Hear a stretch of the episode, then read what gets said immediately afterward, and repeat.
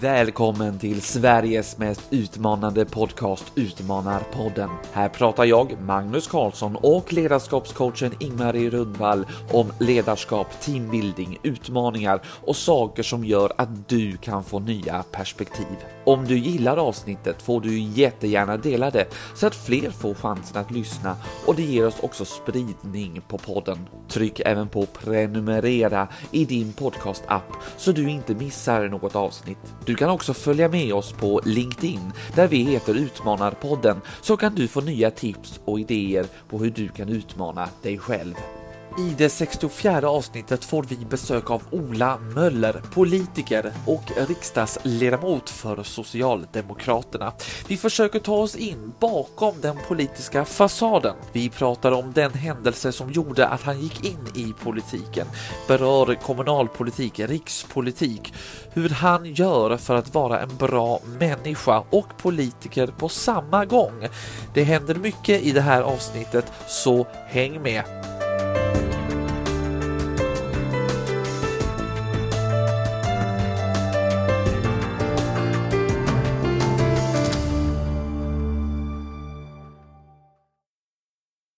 Då är det dags för Utmanarpodden igen och vi sitter på Go to 10 här i Hammarby sjöstad i Stockholm. Är du laddad Ingmarie? Jag är i princip laddad alla dagar, men om det är någon dag som jag är osäker på om jag är laddad så är det i alla fall inte soliga dagar. Och idag är en solig dag och jag har en liten enkel livsfilosofi att soliga dagar är bra dagar. Så jag räknar med att det här kommer att bli en bra dag. Jag tycker att det är en jättebra livsfilosofi måste jag säga. Och vi sitter ju då såklart i vårt lilla bås eh, i den här eh, i den här studion. Men nu är det faktiskt så här att vi sitter på samma sida och trängs för att vi har faktiskt en gäst med oss Jaha. idag. Och det finns ju en historik till det som jag tänker vi ska berätta. Nämligen att vi eh, minns tillbaka i februari. Eh, då gjorde du och jag en livesändning beroende på att vi hade en bokrelease kopplad till de böcker jag skrivit under coronatiden. Och eh, under det där så gjorde vi någon liten tävling eller någonting och ställde frågan är det någon som vill vara med eller vinna på att vara med i en podd och en poddinspelning. Och då hittade vi en fromodig eh, helsingborgare som sa det vill jag. Ja, han räckte upp handen direkt här. Ja, det, och, jag, jag. och du och jag vi älskar ju människor som i alla fall tänker det kan jag väl göra. Absolut. Så därför så säger vi välkommen till riksdagsledamoten Ola Möller. Stort tack. Du, nu, jag brukar alltid ställa en sån här sportfråga först. Hur känns det att vara i en poddstudio? Nästan lite klaustrofobiskt med tanke på storleken men samtidigt väldigt gemytligt eftersom ni sitter där och trängs i soffan så att jag har ju en bra utsikt i alla fall. Du får ju en soffa för dig själv. Ja visst, det, det är jag väldigt bekväm med. Du, har du varit med i poddar innan? Och absolut, jag har till och med haft podd själv så att eh, det här känns bekvämt. Ja men vad skönt, då vet du vad som väntar. Vi ska ju ta oss igenom din resa kan man säga och lite hållplatser på vägen. Vi gör ju det med våra gäster. Men jag tänker för att vi ska få en bild av dig. Om du skulle berätta lite kort om dig själv. Vem är du? Framförallt är jag ju tvåbarnspappa och det är jag ju liksom väldigt stolt över att vara. Kanske inte den största bedriften jämfört med vad alla andra har lyckats med men man är ju som förälder oerhört stolt och jag vill någonstans komma ihåg att det är där jag grundar mig. Men jag är också riksdagsledamot för Socialdemokraterna och sitter i riksdagen sedan eh, förra valet och eh, har också tidigare arbetat som kommunalråd i Helsingborg där jag var kollega kan man ju kalla det med Ingmarie i hennes eh, tidigare liv och eh, har en bakgrund som eh, sociolog, eh, läst statsvetenskap, har eh, jobbat inom restaurang, varit lärare, elevassistent och liknande. Så att, lite brokig bakgrund men eh, idag väldigt grundad i mitt uppdrag. Mhm. Och då undrar man ju direkt, hur kom du in i politiken? Hade du med dig det sen innan i familjen eller var det ett intresse som föddes? Man kan väl uttrycka det som så här att jag eh, kommer väl från en familj som alltid har varit väldigt politiskt intresserad men eh, inte politiskt aktiv i den bemärkelsen. Sen har jag levt ett väldigt, väldigt stökigt liv från mina yngre tonår fram till jag var 23 ungefär. Och eh, när jag slutade stöka och eh, valde att eh, leva livet på riktigt istället för att eh, riskera livet så eh, var politiken ett alldeles utmärkt eh, uttryck både för den energin som jag har eh, det vill säga att sysselsätta sig hela tiden och det händer någonting och så är min hjärna. Det måste liksom snurra eh, i min skalle som han sjunger i familjen.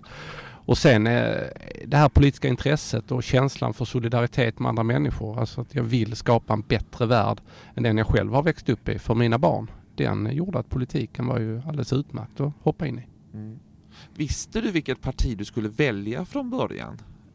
Jag var vänster, eh, även om jag har umgåtts och prövat allt möjligt eh, och hängt säkerligen med varenda ideologisk typ som existerar. För man måste ju testa. Men det var väl inte självklart med socialdemokratin förrän jag faktiskt klev in och hade en studiecirkel. Eh, och det var så det började för mig. Och började titta på liksom ideologin och förstå att det är här jag hör hemma i liksom avvägningen mellan eh, solidaritet och viljan att förändra samhället men också pragmatismen. Alltså vi kan inte ta de här extrempositionerna för då får du ju faktiskt inga resultat. Det är lätt att vara idealist och stå på barrikaderna och berätta hur, eh, att historien kommer att ge mig rätt men det hjälper inte människor här och nu och det är så socialdemokratin gör. Mm. Vi vill ju gärna tänka att livet har bestått av lite hållplatser. Eh, och vi utmanar ju ofta våra gäster till att fundera på en hållplats. Fanns det någon hållplats där som du liksom stannade till och verkligen gjorde ett avgörande eller var det så här att det bara blev? För det här är lite spännande där man också kan se på livet på olika sätt. Nu gjorde du så här med händerna vänster höger utifrån din egen avgörande. Men var det så att du liksom satte dig ner, nu är det en utmaning, nu ska jag ta mig an det, eller hur blev det så här? Det var så att 2006 på sommaren så eh, inträffade en händelse som jag inte kommer att berätta vad det var. Men eh, som var så avgörande att jag satt i duschen på morgonen och tänkte eh, aldrig mer. Och det har ju vi alla gjort på en snedfylla någon gång. Men den här gången var det på riktigt. Och då hade jag bara helt enkelt valet att antingen väljer jag att fortsätta på den vägen som jag var inslagen på. Då hade jag förmodligen inte blivit 30 år. Mm. Eller så uh, väljer jag livet. Men då måste jag också inse att alkohol och narkotika är ett problem. Mm. Och det är inte vännerna det är fel på. Det är inte min familj det är fel på. Det är inte min uppväxt det är fel på. Utan det är min relation till de här olika preparaten. Och uh, när jag väl insåg det och förstod att jag stod inför det valet så ska jag inte säga att det var enkelt men jag är så fruktansvärt envis och har jag väl bestämt mig så rubbar man inte mig.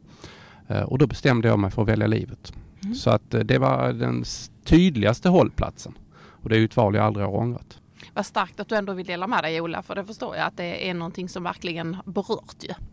Men jag måste göra det av, av eh, två skäl egentligen. Det ena skälet är att det är väl bättre att jag äger min historia och berättar om den och faktiskt eh, berättar vad som har hänt och, och, hur jag ser på det och vad jag har gjort än att det kommer fram i någon tidning eller liknande.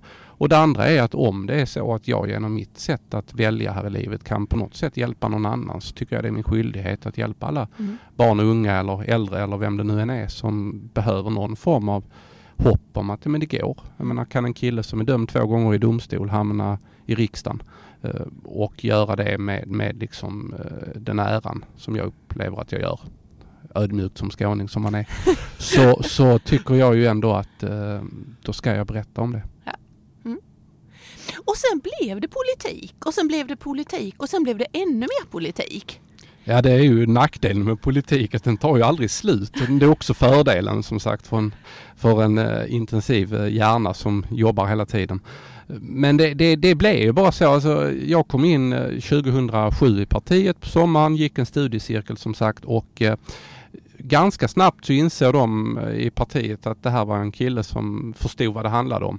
Vilket gjorde att eh, jag fick växa med, med ansvar och eh, det blev ersättare inom kultur och fritidsnämnd i Staffanstorp och sen så vid valet 2010 så fick jag, eller valåret 2010 fick jag arbete uppe i Helsingborg som politisk sekreterare men också eh, jobba som valombudsman på halvtid i Staffanstorp. Eh, blev invald i kommunstyrelsen i Staffanstorp och kommunfullmäktige på hösten 2010 men fick då fast eh, heltidstjänst, eller fast fyraårig tjänst uppe i Helsingborg 2011 flyttade upp där, var politisk sekreterare på heltid och sen blev jag ju då helt plötsligt kommunalråd eh, eftersom det där med ansvar det växer när man, man sköter det. Och sen då helt plötsligt i riksdagen. Så att eh, någonting gör jag ju rätt i det här.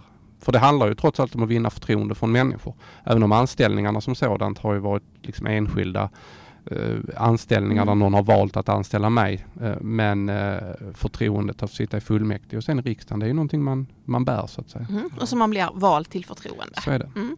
Men du, vad finns det för hållplatser där då? För att vi förstår att jag vill helst hålla dig lite i tyglarna innan du kommer in på alla de utmaningar som du står i just nu i ditt uppdrag. Men om du tittar tillbaka, var det en stor grej att komma in i Staffanstorp? Var det en stor grej att vara anställd? Var det en hållplats när du sen skulle byta stol?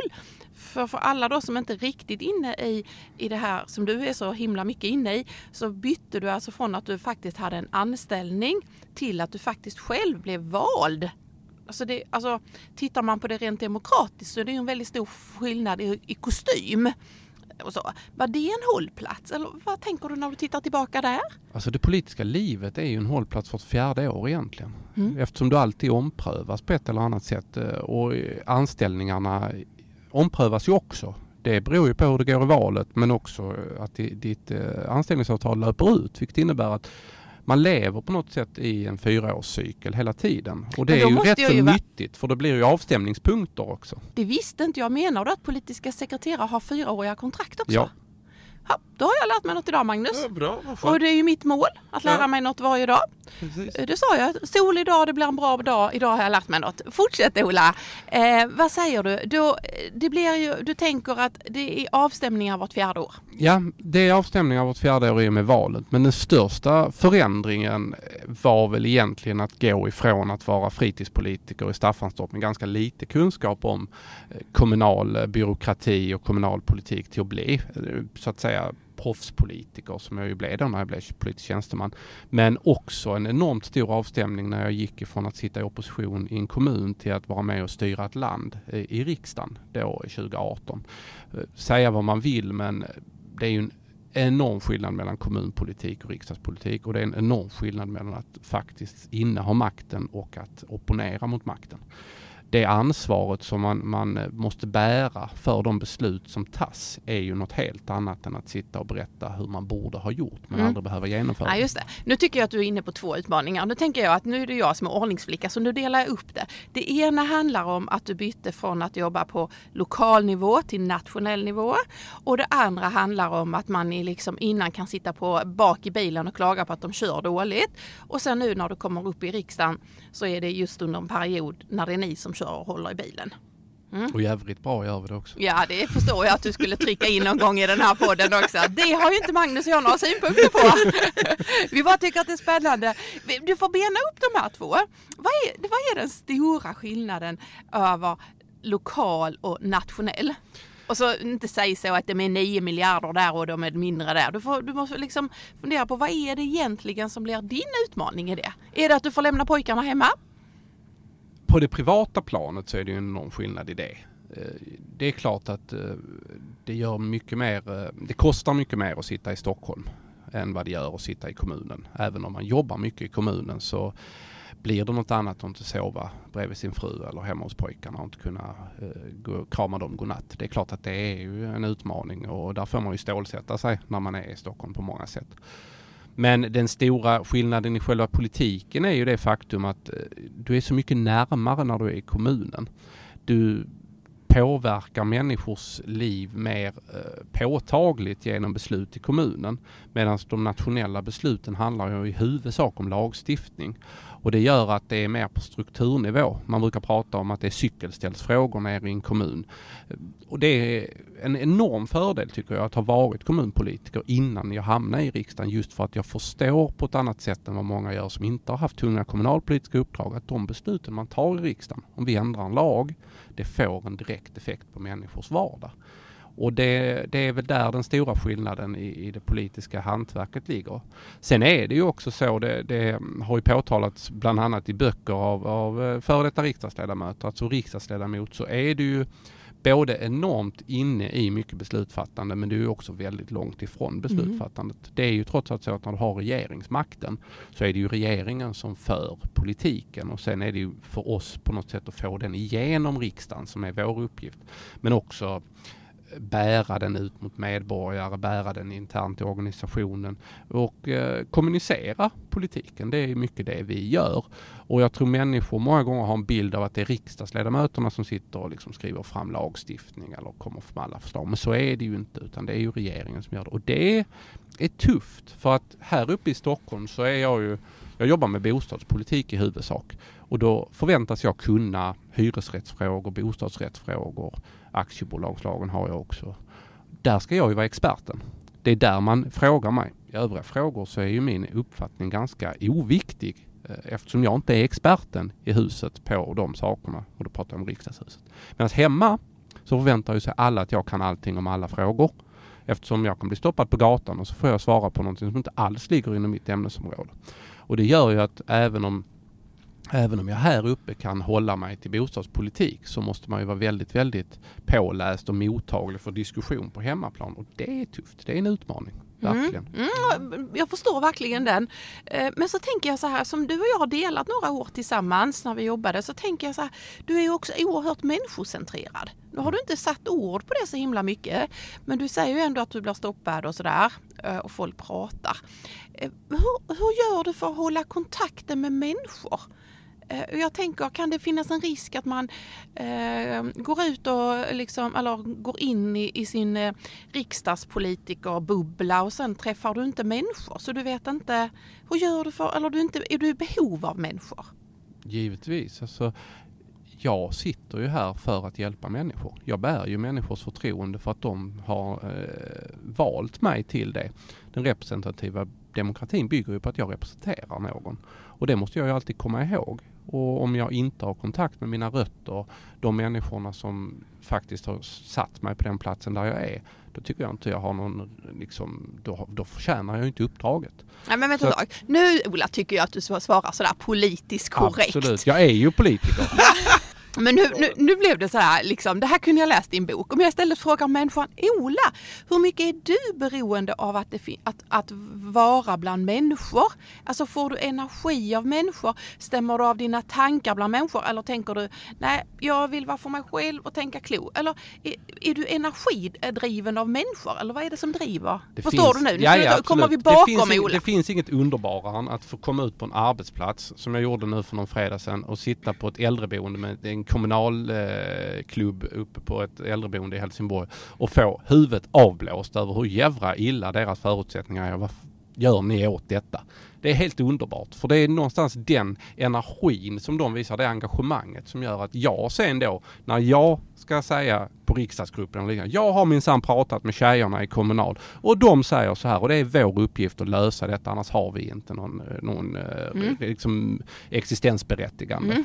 Det ger ju enorm energi för att anledningen, man brukar säga så här, så länge telefonen ringer på partiexpeditionen och folk skäller på en så är man ju relevant. Då har ju folk en förväntan om det. Och det är ju samma sak när folk stannar mig och vill prata och berätta för mig. Så är det ju för att de förväntar sig och tror på mig. Och det är sjukt stort. Det ger energi. Uh, för den dagen då det blir tyst runt omkring en, då är man inte relevant. Mm. Fråga Liberalerna höll jag på att säga. Men det... Men jag vill stanna kvar lite här vid, vid, kommunpolitiken. Först och främst så måste jag ju säga, jag är ju från Staffanstorp. Så det är, är lite, du det? Jag, jag är från Hjärup vill jag då Ja men då så, ja, ja men då, då har vi samma här. Men då tänker jag också lite, när vi är inne på människor och vara liksom kommunpolitiker, man kommer ju nära mm. sina väljare och så. Det är såklart det finns både bra och dåliga stunder i det, att vara. Har, har du något så som du bär med, med dig därifrån? Jag har massor av stunder som har varit både bra och dåliga.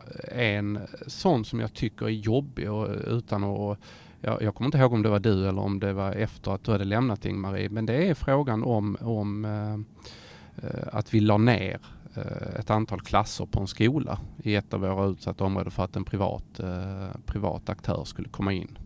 Eh, och det framställdes inte på det viset när vi skulle ta beslutet. Men eh, i efterhand så upplever jag att det var så det gick till. Och eh, det är ju en sån sak som jag kan reta mig gallfeber på när jag ser var skolmarknaden har tagit vägen och vad som händer med kommunens skolor eh, på grund av det här. Det är sådana beslut som jag Eh, nu kunde vi inte göra något annorlunda eftersom det inte var vi som styrde och det är klart man kan gömma sig bakom det. Men jag tror att vi gick med på det där beslutet på de argumenten som presenterades för oss och där kan jag i efterhand tycka att det borde vi inte ha gjort. Eh, samtidigt som sagt, har man inte beslutsmakten så gnager det inte så mycket. Sen är det ju ett antal, framförallt partiinterna beslut som jag har tagit, alltså i relation till andra människor och hur man har behandlat andra människor för att komma framåt ibland som jag kan ångra djupt. Uh, hade jag in, så hade jag inte agerat idag. Men i början så var man ju mindre, man var yngre framförallt. Alltså mm. det, det, är så. Uh, och även mindre erfaren. Och uh, ni vet hur det är. Ju yngre man är, ofta, är det ofta svart, mer svart eller vitt. Mm. Tålamodet är inte riktigt vad det borde vara. Sen är det klart, sitter man i riksdagen är det lätt att sitta och tycka att andra ska ha tålamod. För jag har, sitter ju ändå på en från oben position så att säga i de flesta relationer. Men eh, det finns ett antal sådana punkter. Ja. Mm. För att, och precis som du säger, man förändras ju också eh, ju äldre man blir, man får nya erfarenheter, man skiftar fokus och mm. sådär. Och det tänker jag måste ju också ske som för politiken Ola. Att så här, det här var viktigare då, nu går det några år nu, jag får barn till exempel, då är de frågorna viktigare och så vidare. Liksom. Jag tror väl, jag, jag brukar få frågan liksom vilken är din hjärtefråga och då har jag på senare tid faktiskt svarat framtiden. För att jag är, jag är i grund och botten väldigt grundad i min, min liksom övertygelse om socialdemokratin. Vilket gör att jag har inga problem att jobba med vilken fråga som helst utifrån den ideologiska grunden. Jag, jag driver socialdemokrati och samhällsförbättring. Sen om jag gör det inom bostadspolitiken som jag aldrig hade jobbat med när jag kom in i, i riksdagen eller skolpolitiken eller vad det nu än är. Det, det spelar inte mig så stor roll. Och det gör ju också att eh, det jag lär mig med tidens gång är dels sak, alltså fakta. Man, man, blir ju klokare och ju mer du kan desto mindre vet du, är det ju som man brukar säga. Men det är också så att kompromisser är ju någonting man, ehm, eller jag har lärt mig, framförallt under den här mandatperioden. Eh, det är komplicerat med politik och jag tror det måste man erkänna för sig själv. Eh, det är lätt, alltså, som Ingmarie sa tidigare, ja, nu snackar du som en politiker. Ja, vi hamnar ofta i de här talepunkterna för vi har en med, medial granskning och en medborgargranskning som gör att om vi säger fel så blir det väldigt, väldigt upprört och stora rubriker och vi, vi är liksom påpassade 24-7.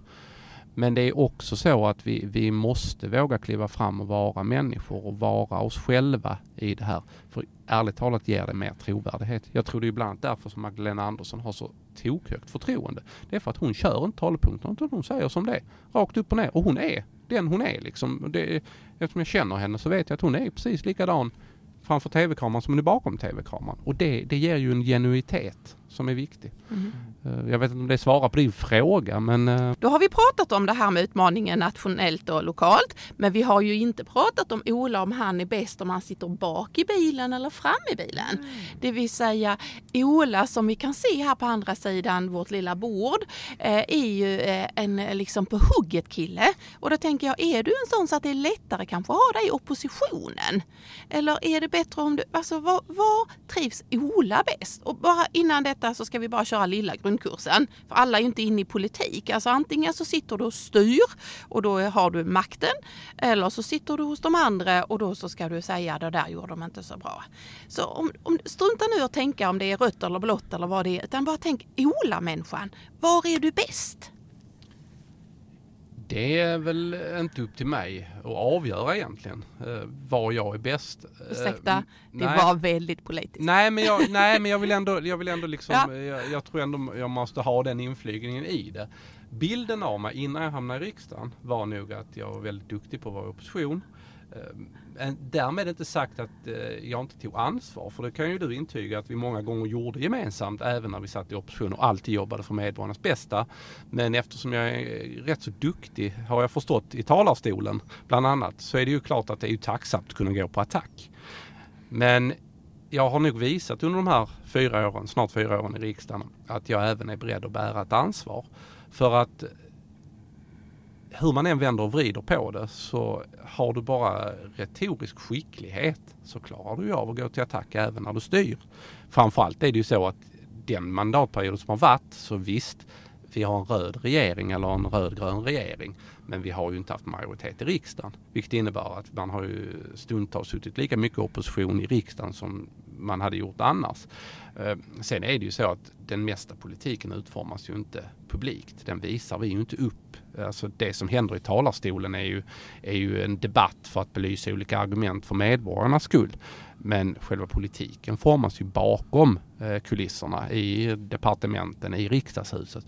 Och där tror jag nog att mitt hantverk är ganska bra för jag har fått igenom ett antal saker eh, som jag har drivit ganska hårt. Nu Magnus får du gå vidare. Ja. Ska vi hoppa till nutiden eller vad tänker du? Eller så här, jag tänker att vi hamnar ju här i, i uh, kommunpolitiken och sen så kommer du in i rikspolitiken. Hur var det att liksom ta sig från det lokala till det är ett jättehopp i min värld alltså. Ja men det är det. Nu var Helsingborg, eller är Helsingborg en stor kommun eh, så det var klart att det var, alltså det var ju mäktigt att komma in i Staffanstorp men det var ju riktigt mäktigt att komma in i Helsingborg som åttonde största kommunen. Och, eh, jag skulle inte bolla siffror men det är en budget som är liksom jätte, jättestor i, i relation även till företag och så. Det, det är liksom ett stort projekt man är inne och driver. Eh, och så då har blivit framröstade folk. Det är klart att det var jättestort. Dessutom för att bli kommunalråd och bära det ansvaret.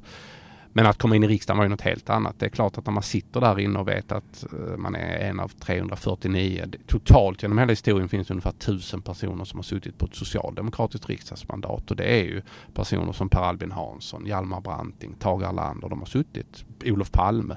Det är ju det, är det gänget man helt plötsligt har hamnat eh, i samma kammare som. Eh, och då förstår man ju också, eh, alltså eller efter ett tag inser man ju hur stort det är men när man sitter där är, första gången är det ju bara ja, ståpäls liksom. Ehm, men samtidigt så växer man ju in i det uppdraget också. Idag reflekterar jag inte varje gång jag går in i riksdagshuset av att wow, eh, sitter jag här och gör det här? Utan nu springer man i de där korridorerna som om man inte hade gjort något annat. Och, eh, då är det bra ibland att stanna upp. Och det gör jag ibland. Och tittar på eh, liksom, var, var är jag? Mm. Men var det ett bananskal? För du har inte riktigt svarat på den Ola. Var det så? Eller hade du liksom, satte du en tanke, jag ska bli riksdagspolitiker?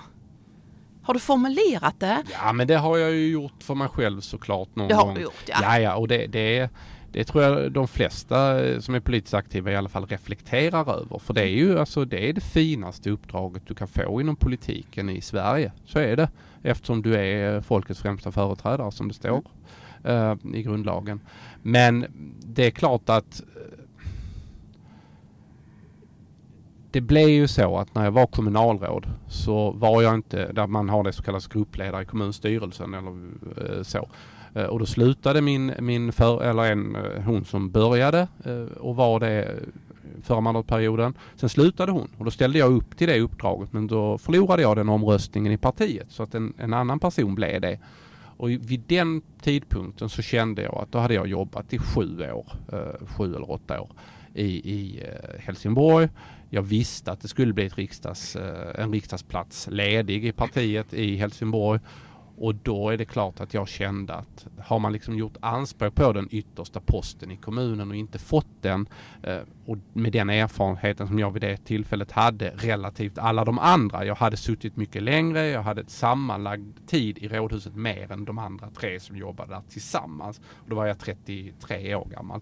Eh, det är klart att då kände jag ju att jag ville vidare.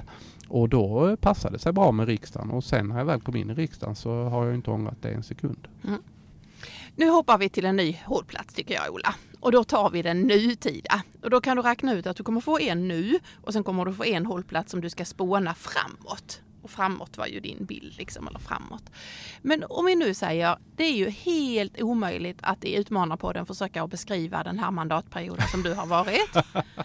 Eh, jag är ju intresserad av de här frågorna, men bara du, du har ju röstat fram en massa statsministrar och sen gick det, avgick de efter någon timme och allt vad det var.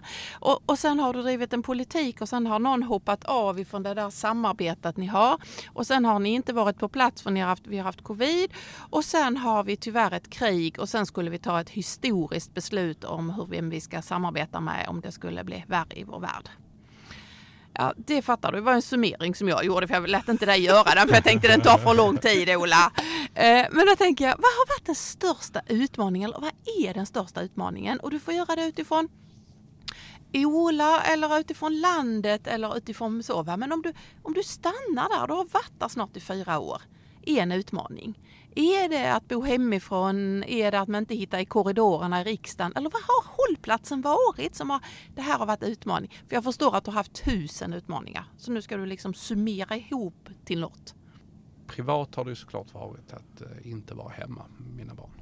Det, det är liksom, det, där finns inget annat svar på den frågan. Att ha en femåring och en tvååring 60 mil härifrån. Eh, det är klart att det, det är tufft. Det är bara att erkänna politiskt så var det den svåraste frågan har ju varit att skicka pansarskott till Ukraina. Mm. Det första gången där.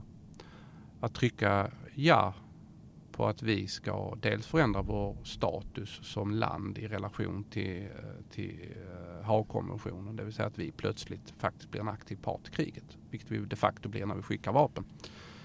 Och det faktum att trycka på en knapp för att vi ska ta ett beslut som vi inte har tagit på 80 år där vi kommer skicka någonting som kommer döda sönerna till mödrar. För det, det, det, man kan säga vad man vill om Putin och hans lakejer. Men mammorna till de här pojkarna är ju lika mycket mammor som min mamma till mig. Eh, det är lätt att sitta här och säga att de kan vägra men vi vet ju hur dynamiken fungerar i sådana här sammanhang. Det är klart att det, det, det har politiskt sett i allt detta varit absolut tuffaste beslutet. Mm. Mm. Tack Ola för att du ger det mänskliga perspektivet för någonting som uh, usch ja, utmanar våra tankar varenda dag faktiskt. Mm. Mm. Och det, det, det är ju någonstans det vi har det att välja på. Mm. Alltså uh, antingen så gör man sådana saker eller så gör man det inte. Uh, det, det, är ju det är ju partiet som bestämmer sådana här saker. Vi är ett kollektiv. Eh, och det ser vi nu i NATO-frågan. Jag har inte varit med eh, och röstat om någonting i NATO. Eh, processen är ju så att regeringen skickar ju in, eller skriver på och skickar in en ansökan här nu. Sen kommer det ju gå runt i alla länderna och sen kommer det tillbaka till riksdagen när vi då ska ratificera avtalet som det kallas. Så vi har ju de facto inte tryckt på någon knapp än och vi vet ju inte när vi i så fall eventuellt kommer göra det. Nu är det ju val här så jag vet ju inte om jag kommer sitta med och göra det. Och det är klart att de förbehållen som finns emot att gå med i NATO är ju jättestarka. Alltså det finns mycket starka argument för att inte gå med i NATO men det finns också väldigt starka för. Och nu har vårt parti beslutat och då spelar det ingen roll vad jag tycker. Utan det är faktiskt bara att göra det för jag jobbar på det uppdraget. Mm. Uh, och det där är Det är klart att det är tufft. Mm. Det är oerhört tufft. Mm.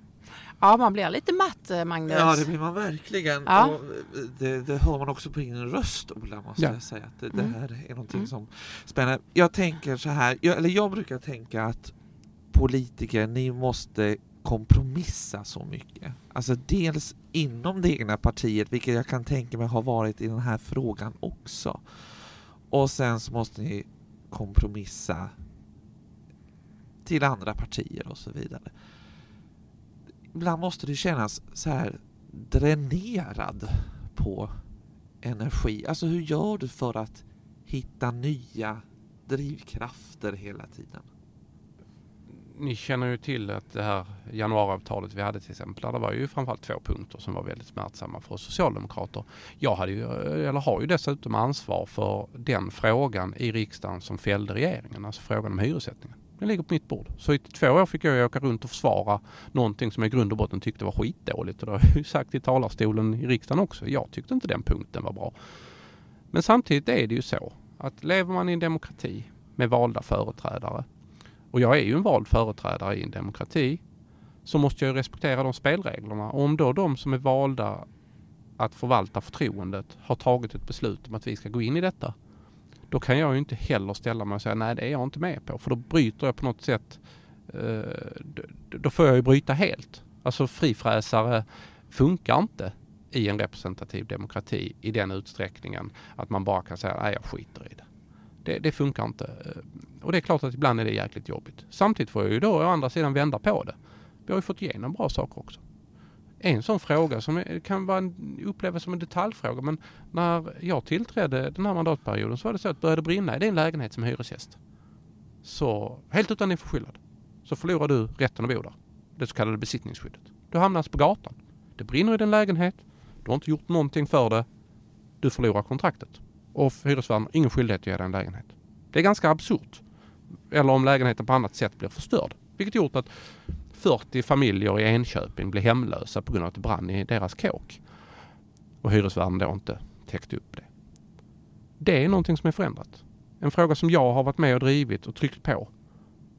Nu har man det. Brinner din lägenhet och inte gjort någonting så har hyresvärden skyldighet att fixa ett kontrakt till dig. Inom skälighet så att säga. Det är tack vare att vi har gjort det. Mm. Och det är en enorm förändring. Mm. Inte för hela landet men för en utsatt familj i en utsatt situation. Mm. Så ser vi till att de inte blir hemlösa. Mm. Det är klart att eh, när man lutar sig mot det i det lilla så är det ju jättestort. Mm. Och då, då, då på något sätt, det är ju därför jag är aktiv också. Man får inte allt men jag kan få en hel del.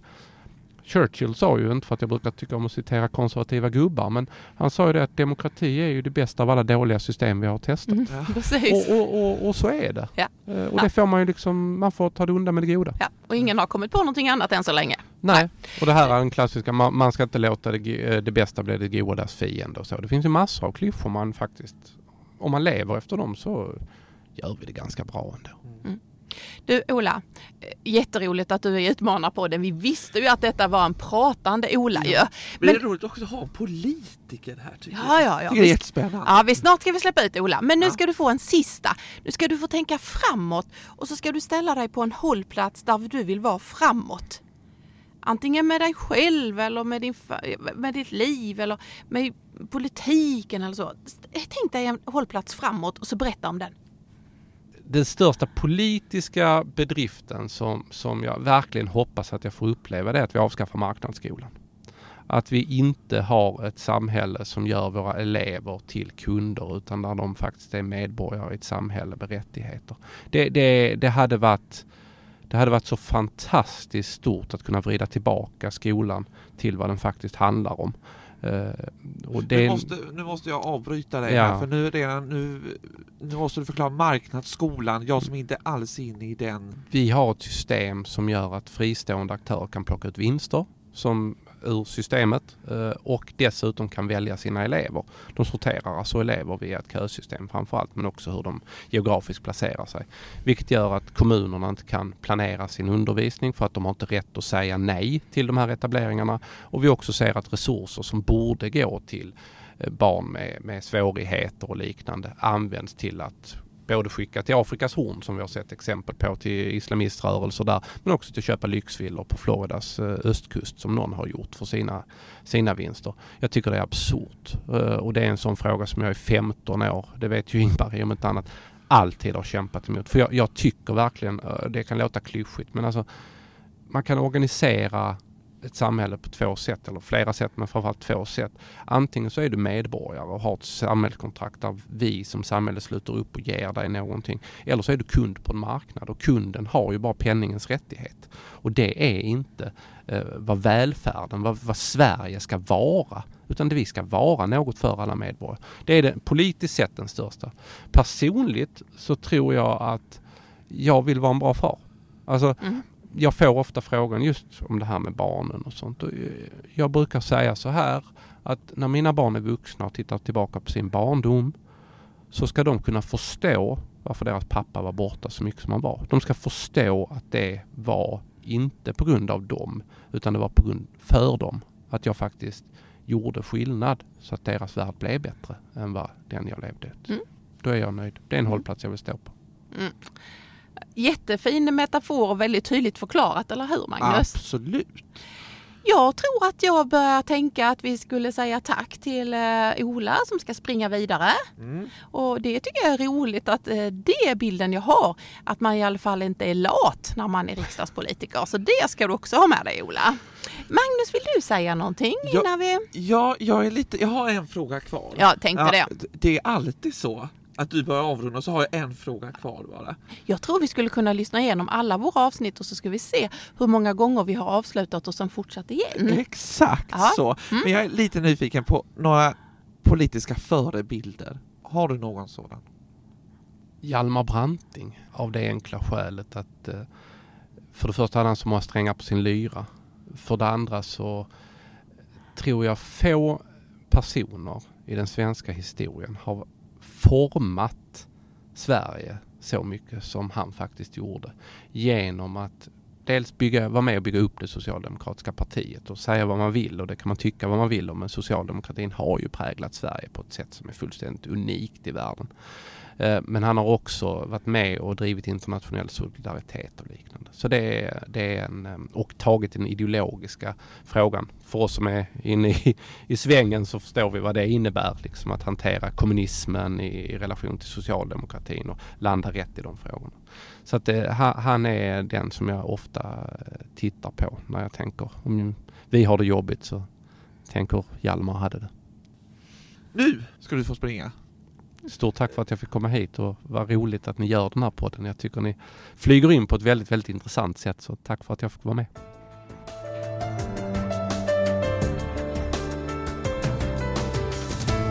Ja du Magnus, vad säger vi? Jag tycker att ha en politiker i vårt lilla bås här tycker jag är jätteintressant. Sen fanns det ju både blickar in i liksom kommunalpolitiken och rikspolitiken. Men vet du vad som bär med mig mest? Ja, jag gissar. Jag tror att du bär med dig eh, Olas summering när han säger han gör inte det här eh, på grund av sina pojkar utan han gör det för sina pojkar. Mm. Bar du med dig det? Ja. Ja. Nej men är det sant? Gissar jag rätt? Ja, du gissade rätt. Ja, kom du ihåg exakt? Jag kommer inte riktigt ihåg vad han sa. Kommer du ihåg det? Nej, jag, nej Men andemeningen kommer du Andemeningen var det. Det kommer han tillbaka till hela tiden. Sina pojkar. Han vill vara en bra far. Han tänker, när vi pratar om Ukraina, det kommer att bidra till att pojkar kommer att, att dö. Där har vi mammorna, eh, hela den kopplingen där. Och så tyckte jag faktiskt att vi kom lite nära, för att rösten, märkte du det? Ja. Den förändrades. Mm, mm. Då ska jag säga vad jag bär med mig som jag ändå tycker är, stämmer väldigt bra med Utmanarpodden eh, och lite, väldigt mycket med min synsätt det här med att man måste veta sitt varför. Och det tycker jag att Ola gör. Jag har inga synpunkter på vilket parti han sitter för. Men jag tycker om den grundningen han har i sig själv. Ibland brukar jag använda det ordet kompass. Att mm. han vet sin kompass. När man ställer en fråga så kan han sitt varför. Alltså antingen så är man kund eller så är man medborgare. Och antingen så gör man så här i demokratin eller så gör man så här. Han har gjort sina egna överväganden och utifrån det så tar han sen beslut i vardagen. Mm eh, om nu det hans vardag är att just ta beslut. Men att man är grundad lite mer än att man bara har köpt en partipolitik liksom. Ja. Och så, så tror jag att bakgrunden att eh, den här händelsen som han inte riktigt går in på, men vi får ändå några bilder, att den präglade, det var ett sånt stort startskott. Ja, och jag menar det är ju så att eh, vi vill ju, eh, nu tänker jag en sak till och det är ju att vi använder väldigt ordet, ofta ordet självledarskap. Och i det här korta samtalet så tycker jag bara Ola visar på det. Till exempel där är ju en händelse som han satte till och med ett årtal på och då tar han ansvar för sitt eget. Men han gör ju också det när han eh, berättar att han har varit med i någon intern omröstning i partiet och som gick det inte riktigt som han tänkte och hoppades. Nej men då tar han ansvar för det. Och så tänker han någonting annat. Det tycker jag är, är gott. Så att jag, eh, ja, jag tycker självledarskap och en grundad varför. Ja. Och tror du nu att eh, det kommer att eh, pratas om om oss i riksdagen bland Socialdemokraterna för de har lyssnat på Olas eh, avsnitt. Absolut, de kommer att bli Magnus och Ingmar in på hela, alla nu här inne i ja. riksdagen, det tror jag absolut. Alltså. Vad härligt! Undrar hur det känns att stå där i talarstolen. Det glömde jag fråga, det måste jag göra. Får vi ta på en egen liten bonus? Ja, det får vi göra. Ja, ja det bra. Eh, ska vi säga avrunda? Ja, det gör vi faktiskt. Tack för att ni lyssnade även denna gång.